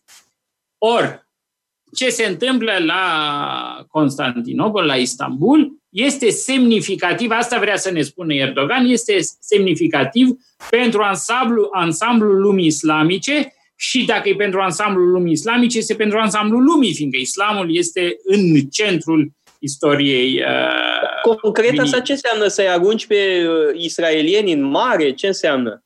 Uh, concret, da, ce înseamnă? Uh, în primul rând, o uh, competiție, deschiderea din ce în ce mai fățișă a competiției pentru acest loc. Deci este locul templului lui Solomon, este to- locul uh, acestei uh, moschei, care uh, este legată de ascensiunea de data asta a lui Mohamed uh, la cer. Și, prin urmare, Erdogan însuși ne dă cheia de ce a procedat la reintegrarea cultului în Sfânta Sofia, fiindcă ea este un pas către rolul de, de, de ultim calif, de al-Mahdi, da, de Mesia islamic, spre care se îndreaptă și poate nu neapărat Erdogan sau în orice caz în construcția puterii lui vrea să uh, trimeată și către aceste credințe musulmane. Uh, dar ceea ce este important, că islamul își are competitorul lui secular, așa cum creștinismul își are în ateism sau în orice caz în agnosticism competitorul lui secular, uh, așa cum și iudaismul are varianta mistică, varianta practicantă și varianta uh, secularizată. Uh, deci toate aceste trei uh, religii care între ele sunt în, în, în concurență și la un moment dat în, în conflict, în plus intră în conflict cu varianta seculară. Ce ce pretinde varianta lor seculară este că este o variantă mai pașnică decât aceste religii înseși și mai de succes. Adică ceea ce n-a reușit nici islamul să facă, nici creștinismul, uh, nici iudaismul să asigure succesul politic al națiunii uh, evreiești, al uh, Israelului, de-a lungul celor 2000 de ani, de la, de la căderea templului din anul 70, de la cucerirea uh, Ierusalimului de către romani, spune variantele lor seculare sunt, uh, sunt mai bune. Deci, triplă competi- competiție. Competiția cu creștinismul, spune, am cucerit-o, este a noastră, avem puterea, și a devenit moschee, deci trebuie să fie moschee, e competiția cu val- varianta seculară a, și națională turcească a lui uh, Atatürk. Și în plus da, anunță deja cu chemalismul, exact, și anunță deja competiția cu, uh, pentru locurile sfinte din Ierusalim cu iudaismul. Deci, într-un fel, aș, aș vedea în acest gest o reamorsare a istoriei. Toate aceste simboluri păreau adormite, păreau deja devenite muzeu, parte din istorie, pentru cărturari, pentru turiști curioși și ele deodată se retrezesc la viață și ce e fascinant este monumentalitatea Sfintei Sofia, este cea care îi atrage importanța internațională fiindcă trebuie remarcat că politica aceasta de reconversie a muzeelor în moschei durează de aproape 30 de ani în, de când a început Atatürk și a început Atatürk, Erdogan și a început uh, parcursul politic, el anunța într-un fel această recucerire a Constantinopolului. Și uh, trebuie spus, spre exemplu, că catedrala Sfânta Sofia din Trebizond, da, Trabzon, de asemenea, a fost muzeu, a fost retransformată în uh, moschee. Uh, din Edirne a fost muzeu, a fost retransformată în moschee. Uh, succesive șantiere arheologice din Constantinopol pe biserici bizantine sunt astăzi retransformate în moschei, au fost retransformate în moschei. Sfânta Sofia din Nicea Iznic, de asemenea retransformată în moschee. Ori toate acele evenimente nu au atras atenția. Sau în orice caz, foarte puțin în lumea specialiștilor, fără a crea emoția internațională pe care o trezește astăzi uh, Sfânta păi da, înțeleg că Putin l-a sunat pe Erdogan, Mike Pompeo și-a exprimat uh, dezamăgirea, Uh, inclusiv uh, ministrul de externe al Franței uh, și-a exprimat dezamăgirea. Din câte am înțeles, niciun oficial român nu este dezamăgit, dar uite că America, Franța sunt mai aproape de Sfânta da. Sofia decât domnul Aurescu sau domnul Iohannis. Um... Cât de puternice sunt aceste reacții? Nu răspundeți la asta, că era o mică glumă politică, da. Cât de puternice sunt aceste relații, aceste reacții internaționale? Ce influență credeți că pot avea uh, pentru Erdogan?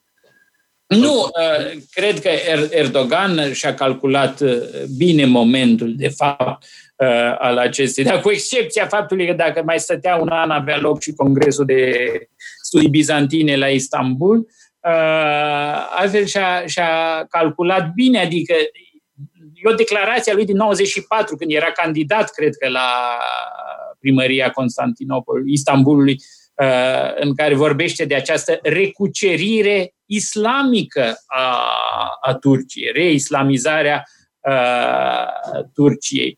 Or, uh, spus un lucru, că acest proces de reislamizare este, are loc în toate domeniile.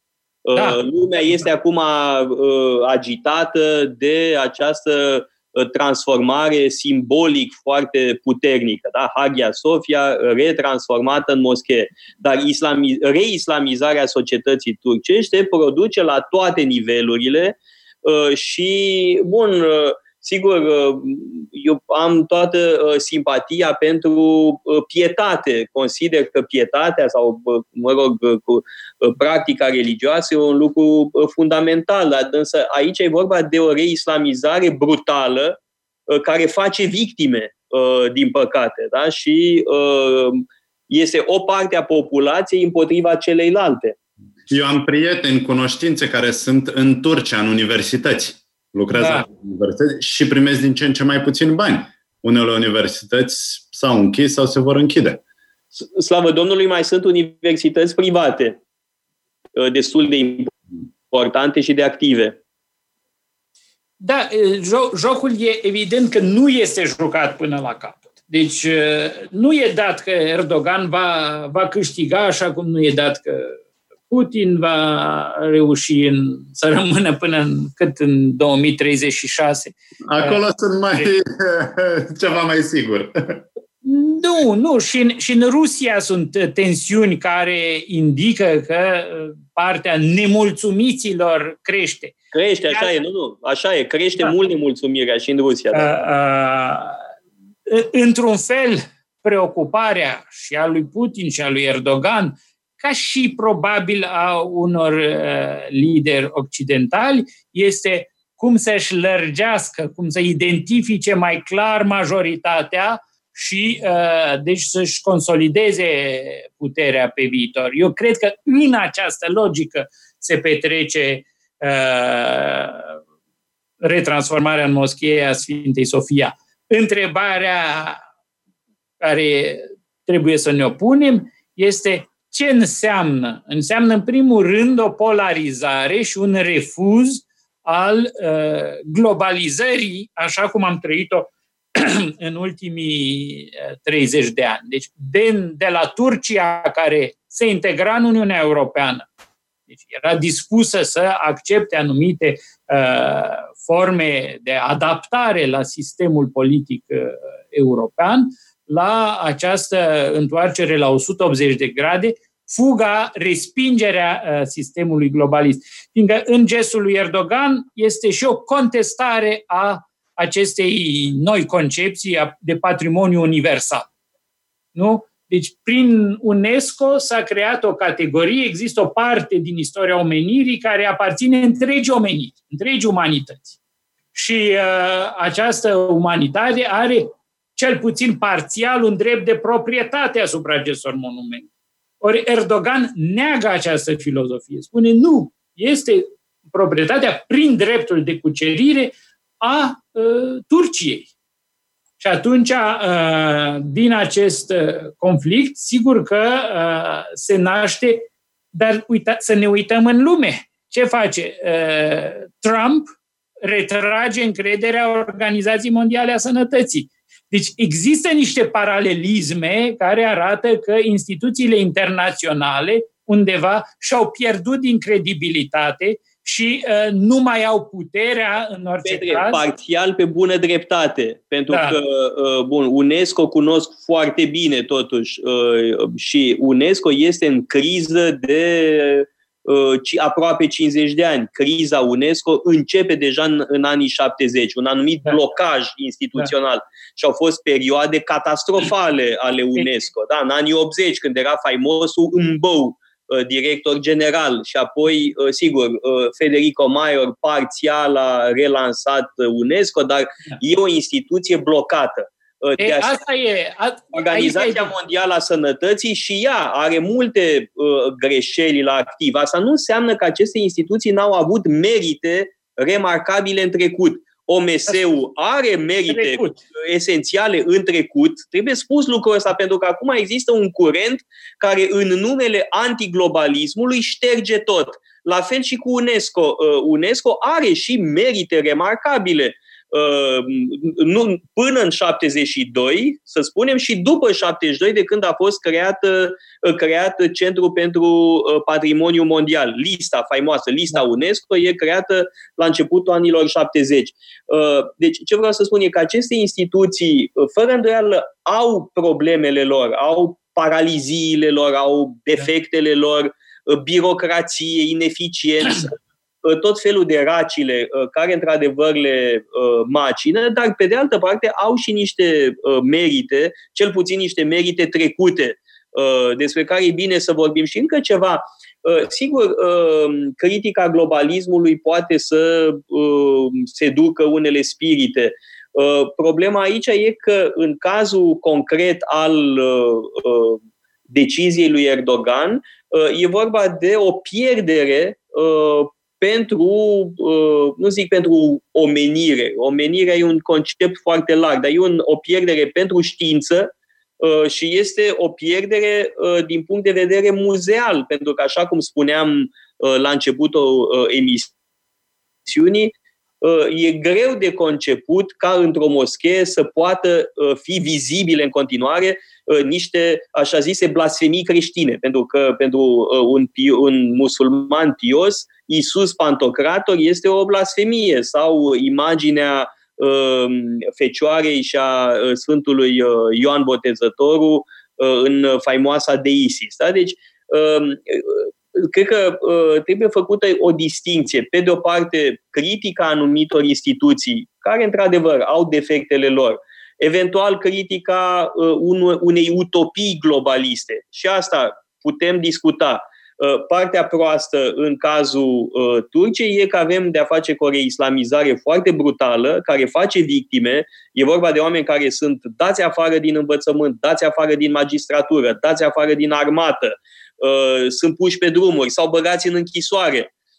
Este vorba de o represiune foarte brutală și masivă, iar pe de altă parte e o mare pierdere pentru știință și pentru muzeografie, totuși. Da,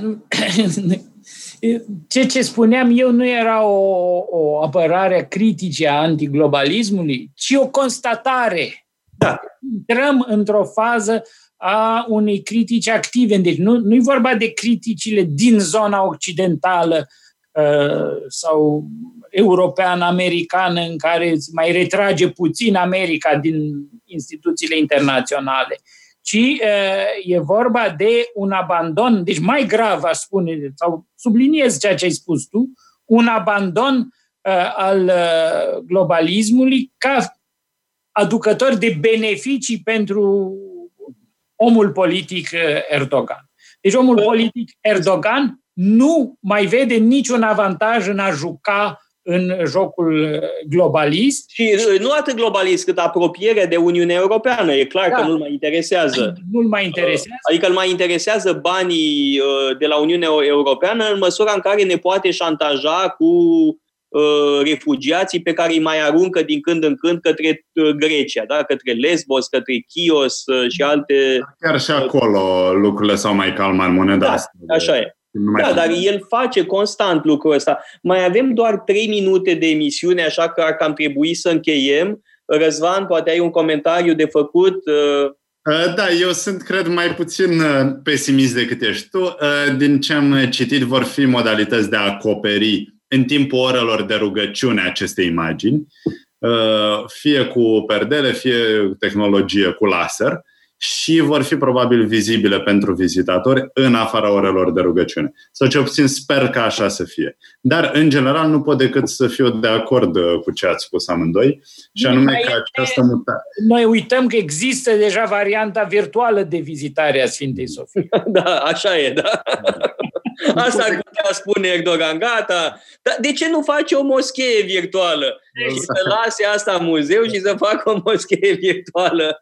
Și fără să mozaicuri, fără nimic. că mișcarea spre secularizare este totuși o excepție în istoria omenirii. Dar societățile foarte prospere, foarte educate, au fost capabile să se miște spre secularizare și spre domolirea pasiunilor uh, religioase sau naționaliste exagerate. Deci, Depinde, acum există și variante radicale de secularizare și agresive. Da. Deci, nu, eu cred că secularizarea, părerea mea este că secularizarea intră ca o religie în competiția asta, e religia mm. numărul 4. Bună observație și cu asta o să încheiem, că este deja uh, fără un minut.